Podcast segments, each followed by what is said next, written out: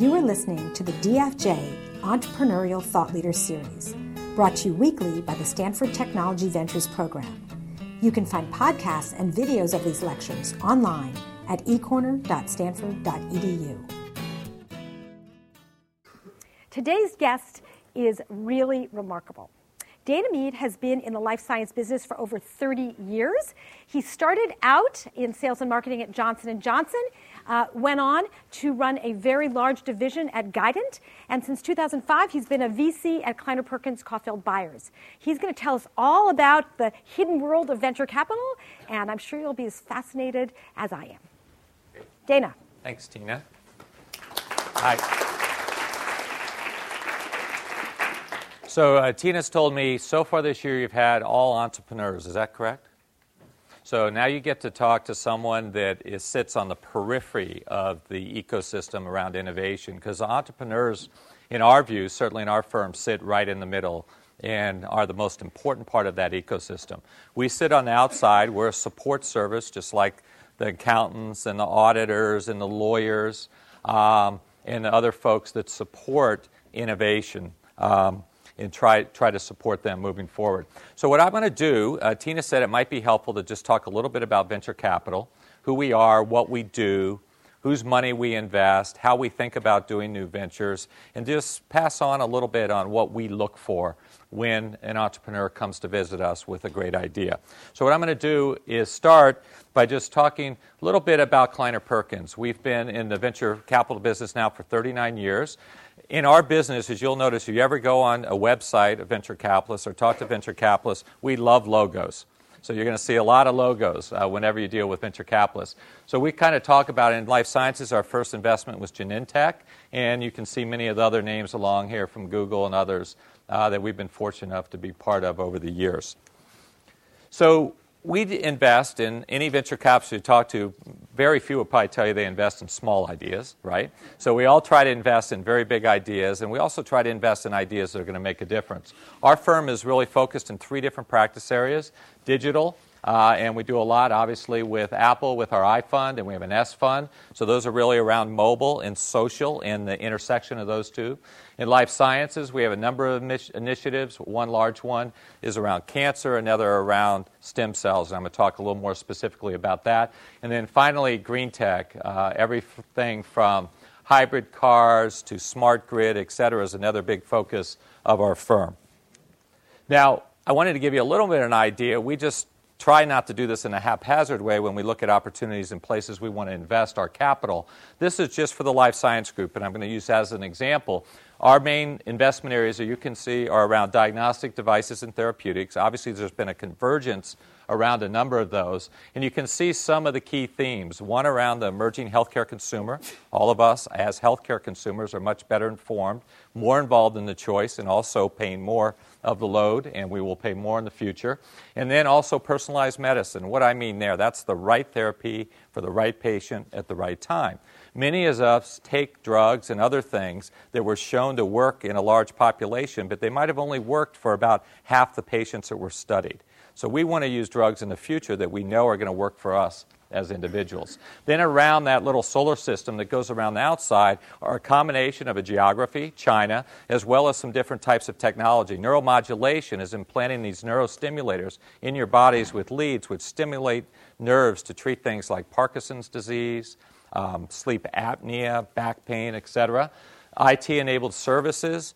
Uh, we believe that's a very big area. If you look at what's happening in healthcare investing right now, um, biotech investing and device investing is flat or a little bit down, but there's a lot of focus on IT enabled services. We just invested in two companies. One is Teladoc, which is telemedicine. So we have 150 doctors around the country. All states have licensed doctors in this network, and you can call and get a doctor, speak to them in 20 minutes. They spend 15 minutes on the phone with you, and often it's the same thing as you'd get if you went in to see a primary care doc.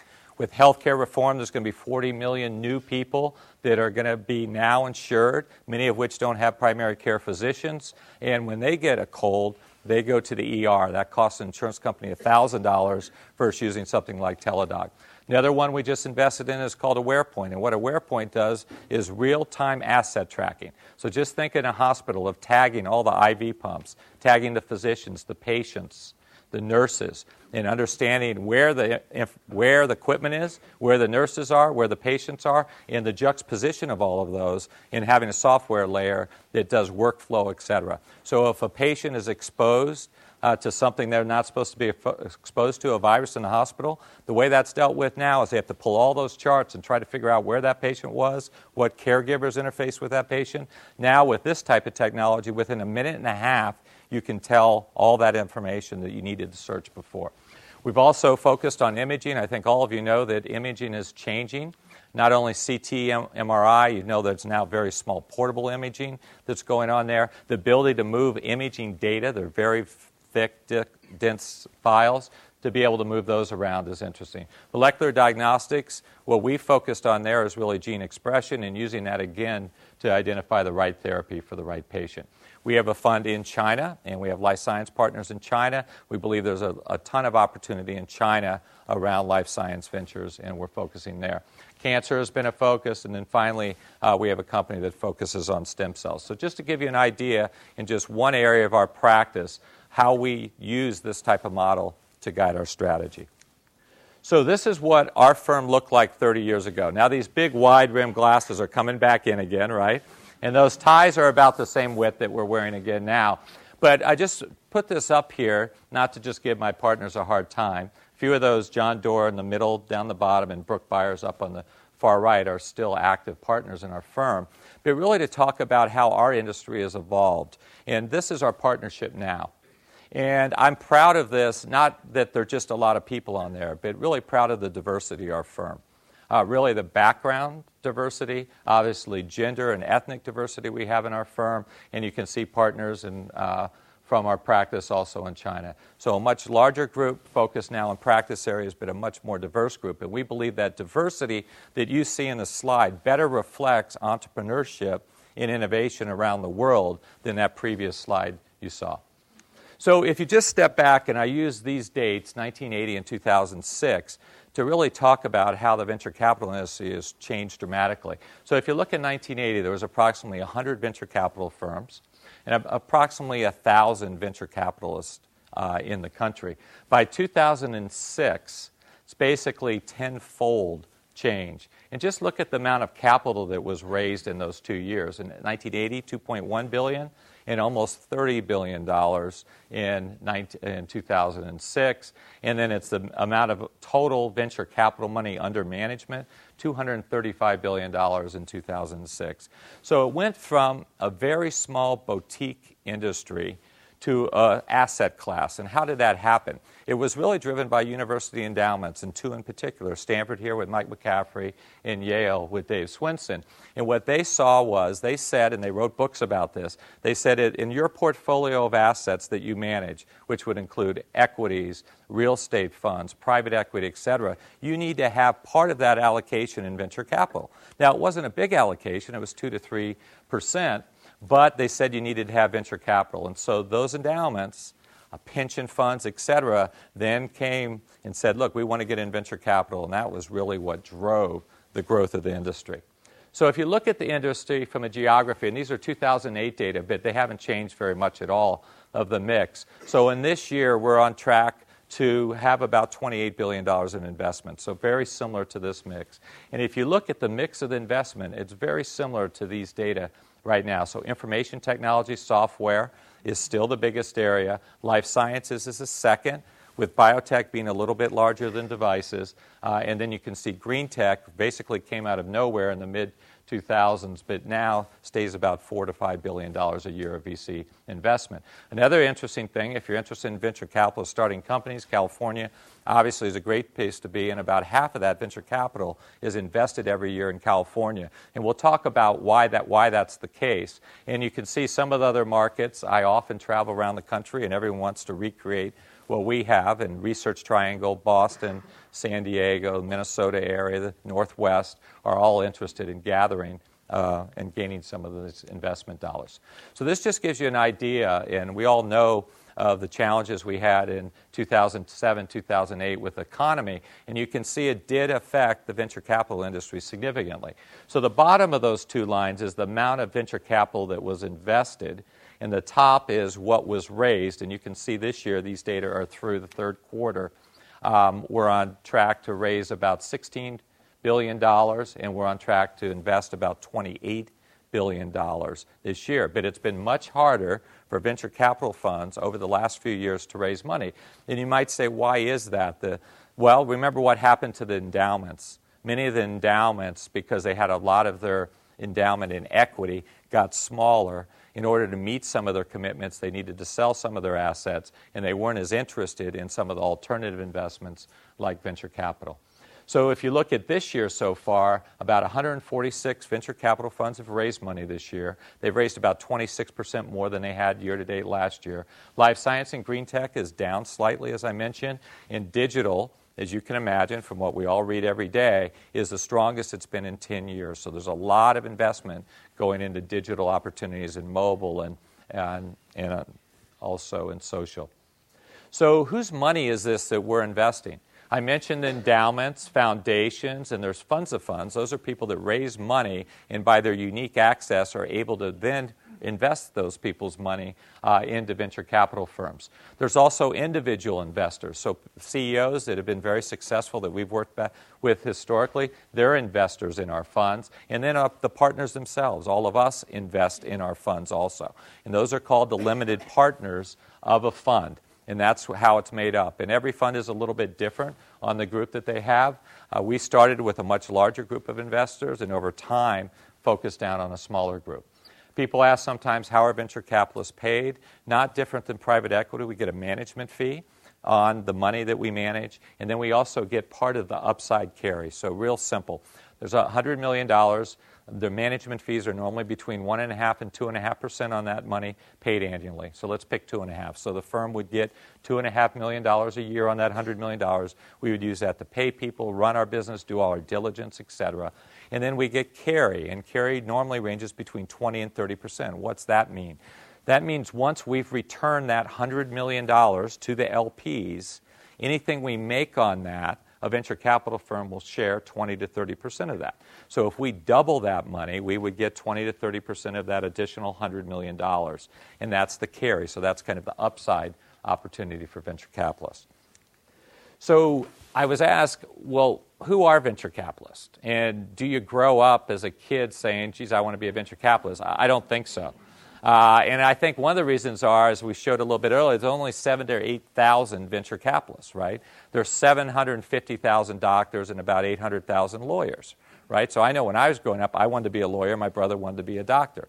Um, I'm a venture capitalist. He's a business person, so we didn't, we didn't actually weren't able to do that. But if you do go into venture capital, I've kind of broken it down into three cohorts here that are the most common. One is um, someone go, gets a good undergraduate degree, they get a little bit of experience, and they get some form of graduate degree. Sometimes it's a PhD, it could be an MD, it could be an MBA. And I'll talk about in our partnership, we have a mix, mix of all these people.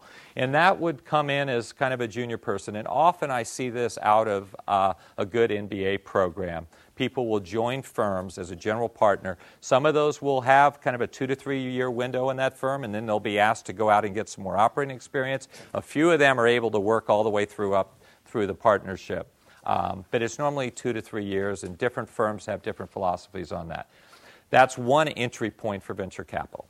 Another entry point is someone gets a technical, some form of degree, like I've listed here, and they go out and get a different level of operating experience, maybe eight to 10 years of operating experience, and then they come into venture capital. That's another very common place. They maybe come in as a principal or a junior partner in a firm. And then the last option is actually the one that I did, was where you get 20 kind of plus years of operating experience. And then for some reason, at that time, you either get recruited by a venture capital firm or you're at a place in your career, maybe you sold your company. In my case, our company, Guidant, was being purchased uh, by Johnson & Johnson at that time. It ended up being Abbott and Boston Scientific.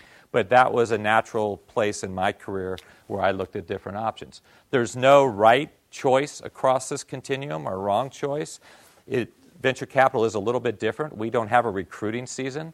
Uh, like the consultants do, like McKinsey comes here every year to recruit. We don't do that. So if you want to be a venture capitalist, one of the things you'll want to do, and we'll have more time in Q&A to talk about this, is you want to network and you want to talk to people, you want to meet people, you want to stay active in your network because the jobs are organic the way they present and it's a little bit different than others. But if we, I just look at my partners in the life science group, we have two MDs, uh, three MBAs, and a PhD. So kind of a mix like this, and we have kind of an equal group of where we entered uh, the business. So what do we do every day? Tina asked me this. Um, we don't play a lot of golf. People think that. At least I don't. If you saw me play, you, I would prove it to you. Um, really, we spend our, our time in three big buckets. And I, have listed the buckets kind of in um, ascending order here, where we, uh, we, we look at a, a lot of investments. Uh, we probably uh, invest in one or two a year as an individual venture capital partner. I will probably look at two to three hundred ventures myself this year. Actually, talk, either talk to someone on the phone or meet with someone in person. So we invest in a very small percent. I said 1 to 2%. It might be even a little bit lower than that.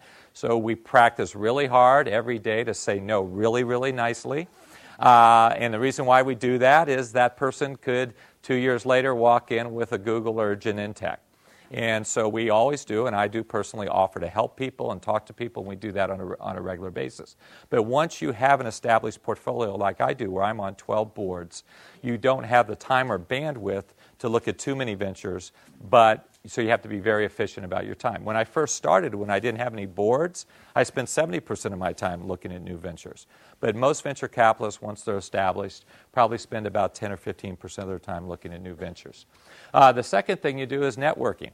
For me, uh, quite frankly, that's one of the most fun things I do, and I would consider what we're doing right now networking. So I meet with people all the time. I'm fortunate enough I get to mentor actually Mayfield fellow students. I saw one or two of the folks here tonight. Um, and we do a lot of that, meeting with other VCs. I call it the VC lunch, where you meet with VCs, and at the end of every lunch, you say, We ought to do something together. Right? That's how every lunch ends. And there's a lot of VCs, and throughout your career, if you talk to people who've done this for 30, 40 years, there's 10 to 15 VCs they work with out of that whole cohort of VCs. And the reason why, it's the people you're on boards with, the people you trust, the people you like, the people you want to work with over time. And so it's a small cohort of that. But we're not really in competition with each other because as companies continue to grow, they have a syndicate, and they'll normally have three, four, five VC firms working with them. So it's a very collaborative thing. I, I don't really consider it. Uh, ha- having worked in operating roles where you actually hated your competitors, uh, it's not like that in venture capital at all. Um, and then the last thing we do, which is a really fun thing, especially for someone with my background, is getting to work with the companies. And there are four really big areas where we spend a lot of time recruiting. And one theme that you'll hear from me is the people obviously are the most important in any business. The quality of the people, especially in small businesses that don't grow like this, they grow like this. And they have many near death experiences through their growth. You need great people that are built the ability to deal with that change, be agile, and, and make changes. Obviously, we help raising money. Uh, we work with strategy, and then we. One of the biggest things we do is just apply our network to whatever the challenges are that the company has.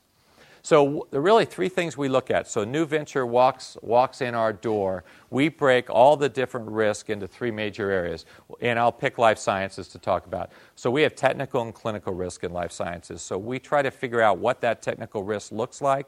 We try to put some boundaries around that risk, and we try to ask ourselves is there, a, is there a way with a reasonable amount of capital for us to mitigate those risks?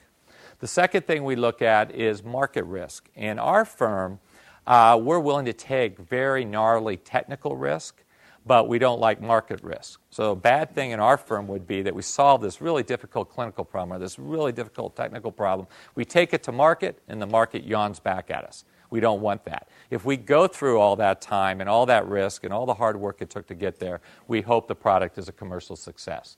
The most important area, and area we spend a ton of time on, is management. A lot of people say management. You do a lot of early stage investing, so it's two people, a dog, and a patent walk into your office. I mean, is that the management? How do you think about that? Well, what we do is we look, in that case, we look at who's associated with that venture. Who are the people that have given them money? Who are the people that are giving them advice? Is the quality of the team you have right now, when you combine that with the quality of the idea, will they, most importantly, attract great talent as they move forward as a team? And so, in each of these areas, we're thinking about those three things. And those are the three most important things we look at in a new venture. So, where do some of these new ventures come? And I'm going to use come from. This is just a life science example. So, if it's in the university setting, which it does happen, and we've invested in a lot of things out of Stanford, it usually comes from a combination of that group there, goes through an OTL office, that's uh, the outplacement office. If does that, we make an agreement with Stanford University. We pay them some milestone payments. Uh, they might get some equity, and there might be some royalty down the stream if the product does extremely well. Um, that's one form. Another is it just comes in the device world where innovation takes place. Unlike biotech, where it's, it's really a scientist working at a bench, a chemistry bench, in life sciences, it's the intersection of the physician, patients, and what I call educated observers. Many times, physicians, because of the way they're trained, they're trained to incrementally improve on a proven procedure. So, a lot of times they'll say, Well, I really like that device, but I want to be on a different angle. Now, there are a set of very innovative physicians that do come up with the breakthrough technologies. But usually, what innovation is, is very educated observers, people with backgrounds like yours, watching a clinician interface with a patient and coming up with an idea. So, both of those, either way, you get to a point where if you have a great idea, you want to try to get it funded. And how do you get it funded? We're going to talk a little bit more about that. Well, you don't go directly to Kleiner Perkins. That would probably not be the right place to start. What you probably want to do is find some people that are going to help you. And I'm going to talk about this a little bit more. And many times, that first money comes from friends and family it might come from angel investors. And now, angel investors are changing a great deal. Not as much in life sciences, where they do exist, and there's what's called bands of angels, but really in the digital side, where the super angels are really coming forward. And these are people that are not only writing small checks, but they're starting to write larger checks. And so people are coming potentially to venture capital a little bit later. So normally those angel rounds are a few, could be $50,000, a few hundred thousand dollars, maybe up to a million or two dollars. And that's normally when we see people coming to us where they've raised about a million or two dollars and they're looking for their first quote true institutional round of, of financing. So, what I'm going to do is walk through kind of the life, the financing life of uh, a life science venture. So, we talk about that angel round, right? Two, about 200,000 to 2 million. And then we get to this Series A round. And so I'm going to come back to this in a second, but I want to talk a little bit about how these companies get valued because people ask me that all the time. I've got this great idea. What's my value? Okay? Let me tell you, there's no formula on how these values happen, right? So, with a big company, if big company is buying another company, they're trying to value, they do discounted fast cash flow analysis to figure out a valuation or a net present value to figure that out. You can't do that in our businesses. So, in this example, we picked a pre money of 5, of $5 million. Now, how did we arrive at $5 million? Well, it's kind of about the number that a very new venture with an unproven technology, many times they come in and they're valued in that anywhere between two and $10 million range. So they've raised a million dollars, they've done some good work, they've got some intellectual property, they have some good ideas on how they want to move forward. So let's pick that pre money of, of $5 million. Let's just make this easy, especially for me. It's $1 a share. So the founders have 5 million shares because that's the pre-money of 5 million. They're going to divide that up between what they keep and what they're going to put in a management pool. And that equity will be used to attract other talent to the company. And then Kleiner Perkins says, that's great. You have a $5 million valuation. You need $5 million. We're going to put $5 million in and buy 5 million shares. Okay? So then the post money value would be 10 million, right? The 5 million pre, 5 million new money, and 10 million. And then the post money fully diluted ownership would be Kleiner Perkins would own 50%, the founders would own 30, and the management pool would own 20%. So that's very similar to what most cap tables look like right after a Series A investment if you just have one investor uh, going in the company. So let's go back to this. So you've gotten that investment your $5 million. So, normally, what that gets you in a life science venture is kind of a first in human experience. So, you take your technology, you cobble it together. It may not be your final technology, but you try it in a patient. That's the first thing. Then you need to raise money again, the Series B round. And what's your goal when you raise money the next time? Well, to have a higher valuation on the company so that the new investor has to pay more for those shares. So they get fewer shares and it dilutes you less right? The fewer shares you sell, the less dilution you get. So that's really the process you go through all the, all the way through. And this would be a basic 510K device venture where you're probably going to raise 50 to 60 million dollars over the life of the venture from four to five venture capitalists over that time. So, when we look back at successful companies that we've invested in, what are those success factors? Remember, I talked about the leadership and the passionate founders. There's no substitute for that. Ventures focused on large, underserved, growing markets obviously make a lot of sense. Reasonable financings for both investors um, and entrepreneurs. A sense of urgency, obviously. We talk a lot about missionaries, not mercenaries. So we want people that are excited about doing something big and important to change something, not about what the exit is going to be. If they're focused on the exit, those are usually fairly short conversations in our partnership because we want people that are focused on big ideas and moving things forward. And if that happens, the exit will take care of itself. So this is what I call trade sec- secrets. So when people come to me, the number one thing that, that turns me off is if people aren't balanced. Okay, remember, we're venture capitalists. Uh, we, we understand these are very early companies. We understand there's tons of risk. So don't be afraid if you come in to talk about what the risks are. Yes, be passionate about what you're doing. Yes, be optimistic about what you're doing. But don't be afraid to talk about the risk. So people that are balanced in their view. Now, we want passionate people, and obviously, to be a great op- entrepreneur, you can't be rational, right? Because people are going to tell you it's a dumb idea. They're going to say no to you all the time. And that passion is what's going to make the company happen.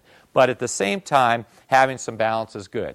Here's an example. Often people will come in and we get to the five-year P&L, and it will look like this hockey stick. And not one, one device company in the history of mankind has ever achieved this hockey stick. So you'll ask the people, well, you know, where did you come up with that number? Well, I think this would be a really good company. Yeah, you're right. That would be a great company. But you want to be balanced when you do that. You want to show the passion, obviously, and the idea and in the vision. I think people, that's contagious, and we want to see a big vision for the company. We want you should really leverage. I mean, this Bay Area is incredible the number of people that are willing to help you for nothing just because they want to help you. And we'll talk about that a little bit later. Ask people. People rarely say no when you ask them for help. And, and that's on your strategy, on which VCs to go to, people that they know, uh, ways to position the business, all those things. You can find people, tons of them in this area, that are willing to help. I mentioned don't focus on the exit. You have to be persistent. Even the best ventures were said no to many, many times. I think you've heard that focus on just getting the top people. So I would focus on fewer people, get, but get the best possible people you can possibly find. And obviously, we enjoy being around people like you do that are fun to be around and are excited about what they're doing. So I would certainly focus on that also. So, what I want to do now is talk about what's so unique about our, our ecosystem here. And you can maybe bring this down to you as an individual. So, one of the things you need to have an innovation ecosystem is you need well trained people. So if you don't have large companies, and I'll use life sciences as an example, I worked for Guidant. We, we had 2,000 employees, well trained people in the device industry in the Bay Area. Then you go up to South San Francisco to Genentech. You cannot go to a biotech startup in the Bay Area that doesn't have ex Genentech people. You cannot go to a device startup in the Bay Area that doesn't have ex Guidant people. So those are the people that need to be there at critical mass. And so, for instance, in Research Triangle, North Carolina, they've got the biotech, but they don't have the device people. And there are not that many device ventures there because they don't have the people to work in those companies. Same thing with Intel and HP and others. You cannot go to an IT venture and not have people that worked worked at these companies. So that's an important part of the formula. Another part is the capital infrastructure. So having the VCs, having the lawyers that were willing to do the work at risk, having the people like IDEO, and then there's a list, number of people here at Stanford of serial entrepreneurs that do company com- after company. Uh, the thing, though, that for me, and the one that was missing there that I normally have are the great universities. So you've got University of California, you've got UCSF, you've got Stanford, and obviously you have the research engines that those bring, as well as the talented people. The one that really drives a lot of it, in my view, is the fact that so much of our peninsula lives between 280 and 101. And every weekend, at, I have four boys, at my kids' sporting events, I bump into all kinds of people that I work with on a day to day basis doctors from Stanford, engineers, people I work with in the startups. And that proximity of interface is extremely powerful in this peninsula, having water on each side makes a really big difference in that. And there are three other factors that don't get talked about a lot. One is the spirit of collaboration that I talked about earlier, where people will help you, and they're happy to help you. Uh, in what you're doing. And the diverse populations we have in the Bay Area, it's incredible that we have critical mass of these diverse populations so people can come all from all over the world and come into our community and feel comfortable and have a critical mass of people like them that think like them um, is extremely important, and other areas of the country don't have that. And the last one, which I call the Palo Alto Cambridge reaction, and I'm from the Northeast, so I can say this. If you go to a cocktail party in Cambridge and you tell people the last three companies you did failed, people will look at you sideways. In Palo Alto, if you have that same conversation, people will say, That's awesome that you did that in those three companies. And your fourth company is going to be a world beater. Very, very different type of, type of culture. One is not better than another, they're just different. And for innovation, uh, we've got a very unique culture. So I think it's an exciting place. Obviously, other people are trying, trying to recreate it also. So, in summary, you know, I, I always implore people to create their own innovation ecosystem. You've got all these incredible resources around you.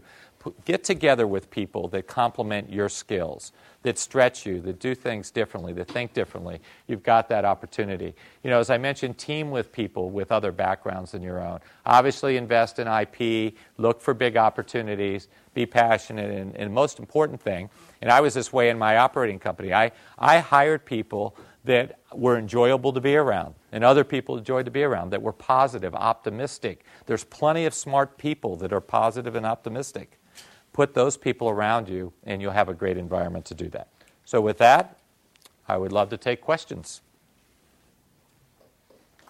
Thank you. So, I'm going to start out. Okay. Yeah, okay. So, do an you, executive privilege. I, I, well, I'm just going to. I'm going to let other people percolate okay. ideas. So, I mean, people think of venture capitalists as risk takers. But really, isn't your job to try to squeeze all the risk out of the venture? Can you talk a little bit about that? Sure. So, as I mentioned earlier, that we're willing to accept risk. Um, there's a certain level of risk that we're willing to accept. And really, what our job is, as Tina mentioned, is to really try to mitigate the risks we, we, the best we possibly can. And many people describe the white hot risk, whether that's a clinical risk or technical risk. What we try to do, as I mentioned earlier, is put those risks up front and solve for those risks before we get five, six, seven years and $100 million of capital down the road. So yes, and so that's what we're continually doing, and, and we, we try to try to look at it. Unfortunately, sometimes it's hard because over eight, a six, eight year period, things can change dramatically in the market. Another technology can come out of somewhere. And that's really why there's a high mortality rate in early stage venture capital. Not all the companies, I showed you a lot of logos of very successful companies. We probably have another 100, 150 companies that were not successful. Okay? Now, they could have been great ideas, and for different reasons, they didn't happen. So, what we try to do is we try to look in those three big buckets of risk, and within each of those, we try to do that. And we do a lot of pattern matching. So, we over looking at a lot of companies over many years and working with many companies, we have some patterns of things that worked and patterns of things that didn't work. And we try to pattern match those the best we can to minimize risk. But all of these ventures are risky. That's why they call them ventures, right? Um, some will fail. Uh, we probably aren't doing our job right if some of them don't fail. Because if you shoot really high and you do what we call in our firm, you do the, the black swans or the grand challenges, some of those are going to fail, right? In life sciences, the failure rate's probably not as high in IT, um, but in IT, the home runs are bigger home runs than they are in, in life sciences. So we have to have a lower, lower failure rate. If you think about venture capital, it's really about slugging percentage, right? How many home runs you hit uh, versus batting average, how many singles you hit. Because a home run or two can make up for many companies that don't do well. Um, and so we have to balance that. Yeah.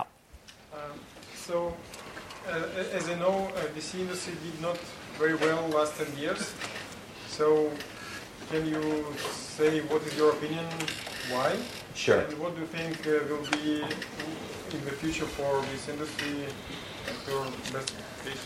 Sure. So the, uh, I guess the observation was, uh, was is that the VC industry has not done well over the last 10 years. And I, I, think that's very fair if you look at the look at the industry as a whole, and if you take out some great outcomes like like Google and others, I think it's very true. I think the last few years are starting to improve, and if you look at the history of venture capital, um, a lot of the success has really been built around the strength of the public markets, the ability to do, take companies out as an IPO. Now, in life sciences, especially in the device area, I am about 90% of the companies get acquired. They don't get public. But in the digital sector, sector, obviously the public markets are extremely important. So if you look at the history of the industry, a lot of the success or the large returns were over kind of three year periods. And if you look over the last 40 years, there's probably five or six three year periods where a great deal of the returns to LPs were created. We haven't had one of those three year periods in the last 10 years. And so until we have another set of those, another wave of three year periods, which I think we will. Uh, and unfortunately, they're very hard to predict. I think we were headed towards that in 2007, 2008, and then obviously the, the global financial crisis really hurt that. So, we, many firms, including us, had a lot of great companies that were timed very well to participate in that and did not because of that. Now, I think you're seeing, your observation is what investors are observing obviously, and that's why it's been harder to raise money. Um, I think that's changing. The top tier firms historically have not had a hard time raising money because they had a very small supply. So, for instance, someone uh, like a Harvard is an investor in us, and they, they had a certain amount of money they were able to invest in our funds. That didn't change for 20 years and their endowment went from 3 or 4 billion to 25 billion during that same time. So venture capital in the top tier firms became a very scarce asset. Um, the other thing with venture capital is remember, these funds are 10 years long. So it takes a long time to cycle through funds. So for the industry to change dramatically in size, et cetera, will take time. We are in a process now where the industry is shrinking again. Um, not super dramatically because it takes time, but it is shrinking a little bit, which I think will ultimately be healthy for the industry. You saw how fast we grew there. Anytime any industry grows that fast, it probably doesn't grow as effectively as it should. And so I think we have a chance to do that. So your point's well taken. If the industry doesn't generate good returns over the next three to five years, it will be harder and harder for firms to raise money. But I do think if you look what's happening, some Companies obviously are getting out on the public market now. They're doing fairly well in the public market. We believe there is, for high quality companies, an opportunity to, to become a public company. And so hopefully that trend will continue. And that will help solve. Because the quality of the companies, if you look in the portfolio of the venture capital firms, there's very good companies that normally in a healthy IPO market would be able to get out very easily. So I don't think it's, it's due to the quality of the companies, it's more due to the international kind of global economic issues and the impact that's had on the U.S. in other markets. So hopefully that will change. Yeah. Um, I was wondering if at any point of time you or your company has misjudged how well a startup will do and became a listed And if yes, on what parameters did you it? Um, yeah, the answer is yes. Um, the one thing we know, and so the question was, has our firm uh, ever misjudged how well a company would do? And I, are you you're talking about on the upside and downside? Uh, let's just do upside. We're optimistic. Uh, yeah, the one, the one thing we know, and I, I, would say that we're probably wrong all the time because when these companies come in, they're so early. For instance, when they put up those financial um, projections, the one thing we know is they're wrong, right? They're either going to be better or not as good to be fair, in most companies, it takes longer to achieve what that expectation. Still could be a highly successful company, but I think the companies and the entrepreneurs early on tend to misjudge how long things are going to take. And then in our world, like in life sciences, if you have something like an FDA slowdown, which we've had recently, that can add time. Takes longer to enroll clinical trials than we always think they do on paper. So it usually moves out a few years. Certainly, there have been examples. Uh, Google, obviously. Google was the, the sixth or seventh search engine when it came to them, to Kleiner. Obviously, our partners thought it was a special company, but obviously, you wouldn't predict that. um, that would be hard to do to your partnership. But there, there are many examples of ones that have done extremely well. Sometimes it just takes longer than you expect. Yeah. How does the negotiation between VC and entrepreneur work in terms of the uh, pre-money valuation? Is there a whole lot of like back and forth? It's great on our side. No. uh, how does it go? Um, I think you know the, the fun thing about this, both I think for the entrepreneurs and, and for the VCs, is every one of these dialogues is unique. Every single situ- situation is unique, and it is it's hard for the entrepreneurs. There, there's two stages of a venture that I think are extremely hard for entrepreneurs. Number one is those type of discussions when you're quote putting in a value on their baby and their dream, right? That's hard. But what most of the thoughtful entrepreneurs will do is they'll talk to other entrepreneurs. They'll go and talk to people and they'll get advice from other entrepreneurs on how that dialogue went, how you discuss that, how you want to deal with, with that person. The challenge is for both sides is you're, you're talking about entering into a marriage for eight to ten years. I mean, you have to think about it that way, right? So the, the negotiation, you be careful on how that negotiation is. And part of it really depends on are there other is there competition? You know, one of the things that will affect the pre-money, obviously, of ventures is if there's three or four firms that are looking at that venture and all of them put in term sheets, that will impact the valuation a little bit. So I think it's a delicate balance between that. And really, at the end of the day, if it's four million or six million or two million or eight million, if it's a successful venture, that's really not going to matter that much for either party at the end of the day. Although all of us kind of have our belief sets on what. I've never uh, been in a situation where we were excited about doing a venture and we didn't get there on valuation. Uh, now, there were times that the valuation just made it something we couldn't be interested in, but if it was in the range, uh, we were always able to figure that out. The second time, it's really hard uh, for founders, and this happens in a high percentage of companies, including the most successful ones. There comes a time that that entrepreneur, because of his or, his or her unique skill sets that make them a great entrepreneur, don't necessarily make them a good manager when the com- or leader when the company gets to scale. And that's another time where you have to bring in professional management, the people that worked for some of those big companies, in many cases, to help scale the company to another size. Obviously, Google's example where they brought Eric Schmidt, and it's worked out great now that Larry's back running the company again. Uh, Microsoft, there's many, many examples of that. In most of our companies, that happens at some point. The ideal situation is where you're able to keep the founder involved in the company because he or she has all the passion, the people love to work with them, they tell the story better than anyone else. That's the perfect combination. That happens maybe half the time you're able to do that. Sometimes that entrepreneur just doesn't want to work in a larger environment, and he or she might want to go off and found another company, which may be their passion to do that. So, those are the two times the discussions are the most difficult uh, with entrepreneurs. Now, that second phase, I would be really upset if the entrepreneur didn't want to give up, wanted to give up their company right? I mean, this is their baby, something they worked incredibly hard for. So you want a certain level of friction. Obviously, you don't want it to be destructive, but you certainly want that. Yeah. Can you tell us a, a bit more about the type of relationship with the universities, or sure. universities? Yeah. For instance, you relate directly with the OTLs, you, you have a direct sure. relationship with the researchers. Yeah. So the OTLs, we probably have less direct. We, we, certainly hear from the OTLs, and Stanford does a good job. They'll send us list of all the ventures and the IP that's there on a regular basis. But really, where we where we would prefer to spend our time is where we do spend our time is with the, the scientists or the physicians or the business people that are starting a company. Our world is is entrepreneur centric, and everything we do should be focused on entrepreneur. Now we develop that relationship with entrepreneur, then we'll work with OTL to help get the technology out. But even there, it's very helpful to have the entrepreneurs helping you in that process because if you think of the entrepreneur is the customer of OTL, right? Uh, we're not the customer of OTL. We're an important part of the ecosystem, and OTL wants funding for their companies, but really we focus on um, either the clinicians or the scientists or the business people that have ideas. That's our core focus. Talk a little bit about how you found the deals that you ultimately invested in? If any of those were over the transom cold sure. calls, or if those were all relationships from the past? Or yeah, that's a great question.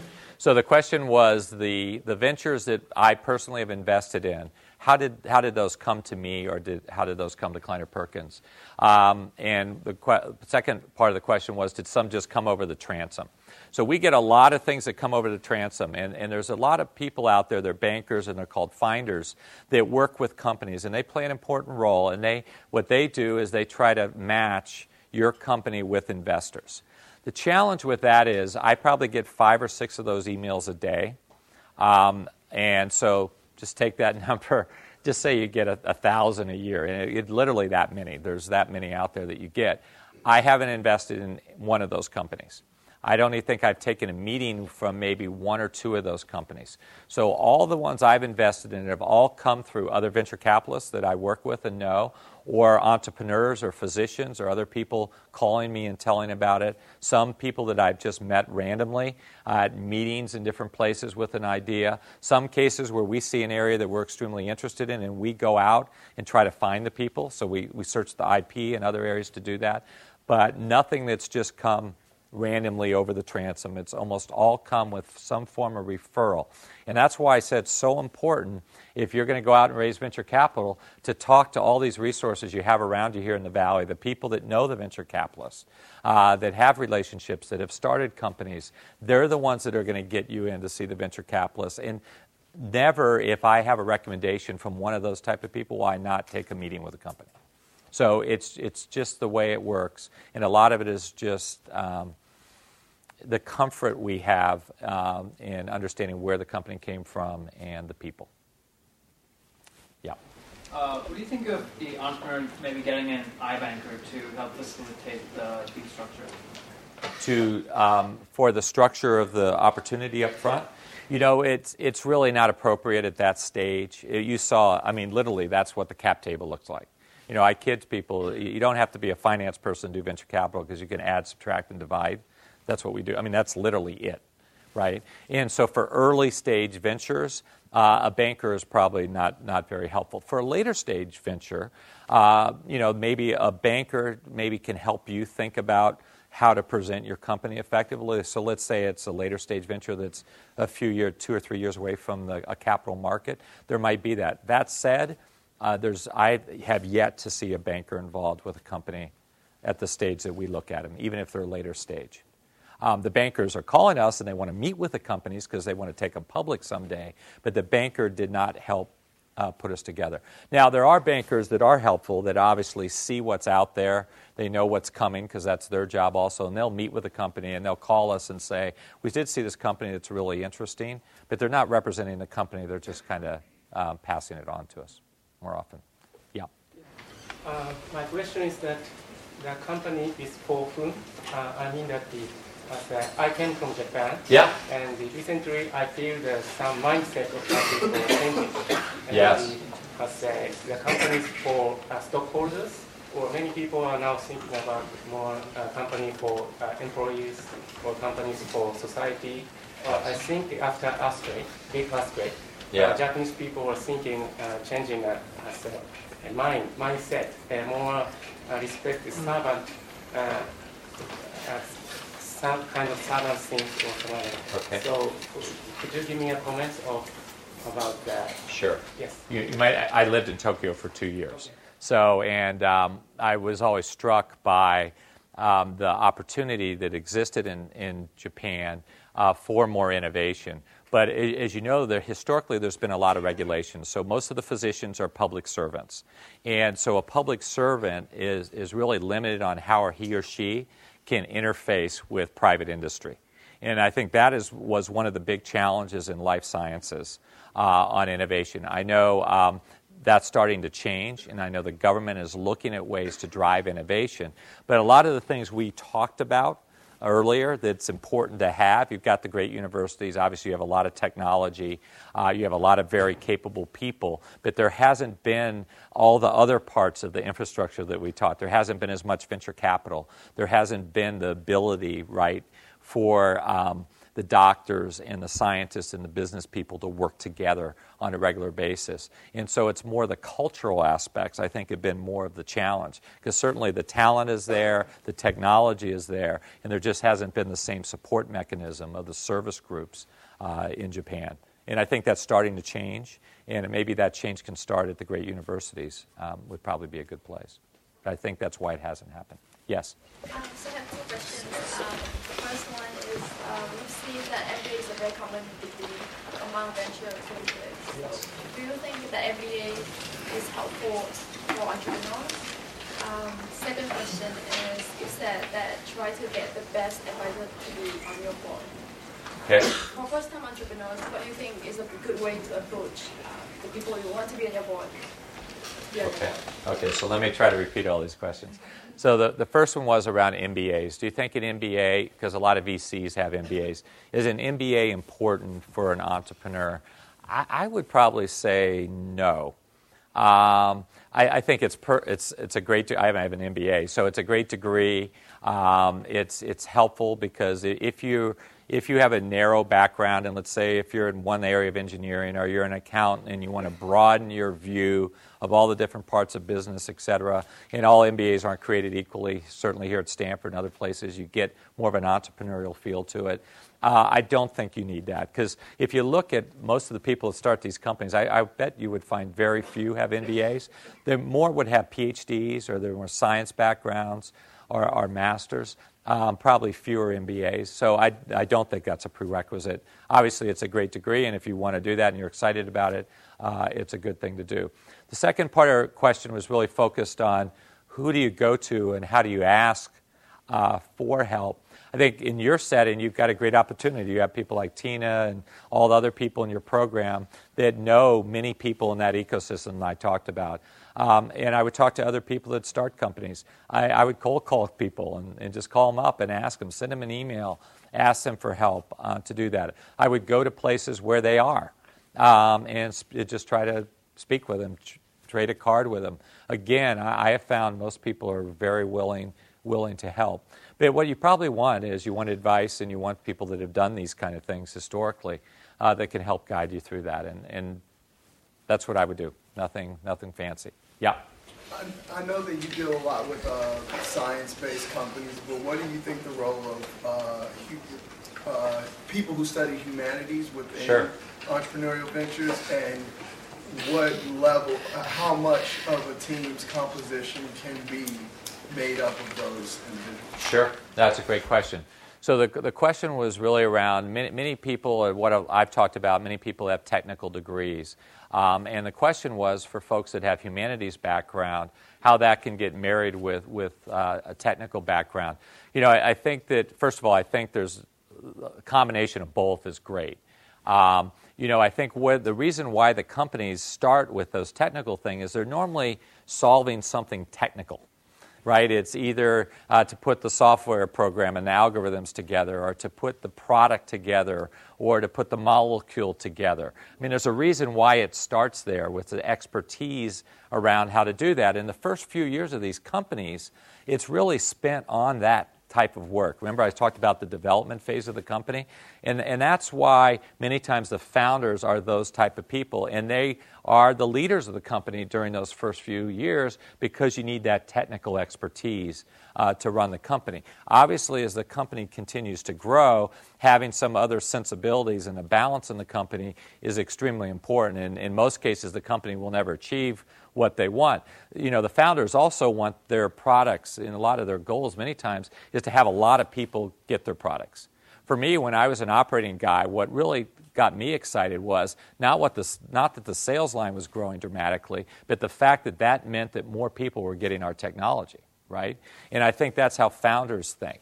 They're not going to get it there unless they have people with other backgrounds and other, other, other ways of viewing things. I think Apple's a perfect example, and the, the more you read about the company, around a technical expertise, but also a sensibility around what people want. And in uh, Isaacson's book about Steve Jobs, it talks a lot about the marriage of that, having the very technical people, but just as importantly, the people that knew the personal touch and what people wanted in the user interfaces. So I think that marriage is, is a really important thing. And I think here at Stanford, you have many programs where you try to bring those different type of people together. And I think the, the best is to have a multi kind of function disciplinary approach is really important. Yeah. Uh, what are some of the most common mistakes you see when founders pitch you, and uh, how should we prevent those mistakes? Sure. Um, I, you know, the, the two that, that I mentioned is one, balance, that they, that they just don't talk about or appreciate the risk. Remember, we, we're okay with risk. Uh, that's what we do, and we try to mitigate it, as Tina said. So I think that one is one that always strikes me. And the other is if they have three pages or three PowerPoint slides on the exit of the business.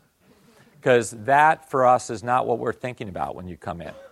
What we're thinking about is an exciting idea focused on a big market um, with a big vision.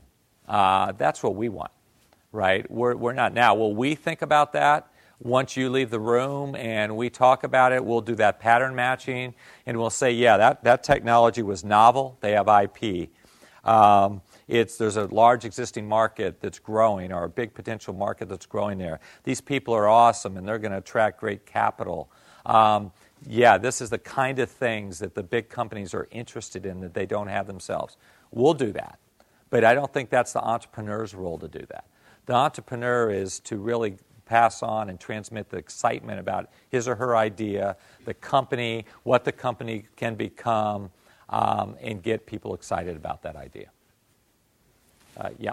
So, you come from a background with uh, in political science. Yeah. You're a White House fellow, and now you are. Oh, oh no, that, that was my dad. Oh, sorry. That's okay. Um, I would have been happy to do all those things, but. so you're investing now in um, in uh, high tech companies, especially internet companies. Sure. Um, just debating right now is HR 3261, the Stop Online Piracy Act. Um, I didn't know if you have any thoughts on that. I'm not familiar with it. Okay. Yeah. So what, what the issues we deal with a lot of our companies are HIPAA, right? Security issues and privacy issues. So we spend a lot of time focusing on, on those with many of the healthcare IT companies, um, but not the not that issue. Yeah. So I'd be curious to know: Are there any um, supposedly hot areas in the life sciences where you personally just don't have any interest in, or a little bit, and you see contrary, contrary views? Sure. Um, you mean areas that we're not interested in, but others are excited about, or? Sure. Uh, so the question was Are there other areas of life sciences that there seems to be a lot of interest in that we may not be that interested in as a firm? Um, the, our interest is somewhat driven by our individual backgrounds. So if you look at a venture capital firm in our life science group, so we have someone like me has a lot of operating experience, focuses on um, devices. We have some uh, Brook Byers is focused historically on some devices, but diagnostics and molecular diagnostics. Uh, Beth Seidenberg's an MD who ran development at Amgen, so she focuses on pharma and biotech.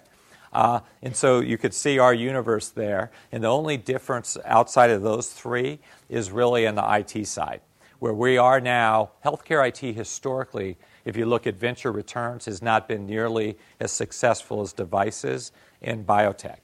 Now we believe that's going to change with these IT enabled services like I talked about. And because we have other partners that focus on mobile and the internet and consumer businesses, we believe there's some really exciting opportunities there. We haven't found a lot of what we like yet because the business models are a little bit unproven, and the healthcare consumer is a fickle uh, consumer. We consume healthcare differently than we consume other things in our lives. Um, and so that's formed our universe. I would say if you look at where healthcare investing is going, most of it sits under that umbrella that I just described. So I don't. Now, each firm may have a different thesis on how they want to how they want to participate in devices or how they want to participate in uh, diagnostics, that certainly could happen. But I don't think there's any, you know, totally contrarian kind of areas out there. Yeah. So I've got a question. You talked about network being so important in finding deals and finding uh, different entrepreneurs mm-hmm. to connect with. How do you keep your active network and like down to the specifics? Like, do you use Google Contacts? Do you have your sure. own database, or how do you do that? And how do you really stay active in your network when it keeps growing larger and larger?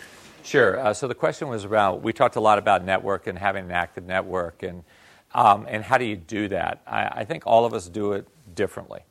Um, I, you know, when I was talking about that, my our networks we just continue to build, and I, we don't have any fancy way that we we manage our network. So we don't we don't have you know, a social network we build around our, our networks. I think it's really just simply things like contacts and continually touching base with people.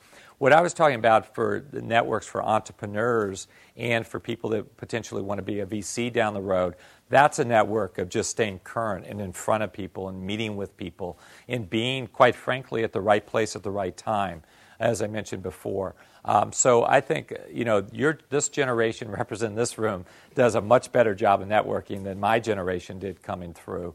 Uh, and I would just keep those networks as active as you possibly can. Because, as I mentioned before, these opportunities, whether it's an entrepreneurial opportunity or an investment opportunity, are very organic and present kind of out of phase. Anyway. I hope you will join me in thanking Dana. This was totally Thanks. terrific. Yes, thank you.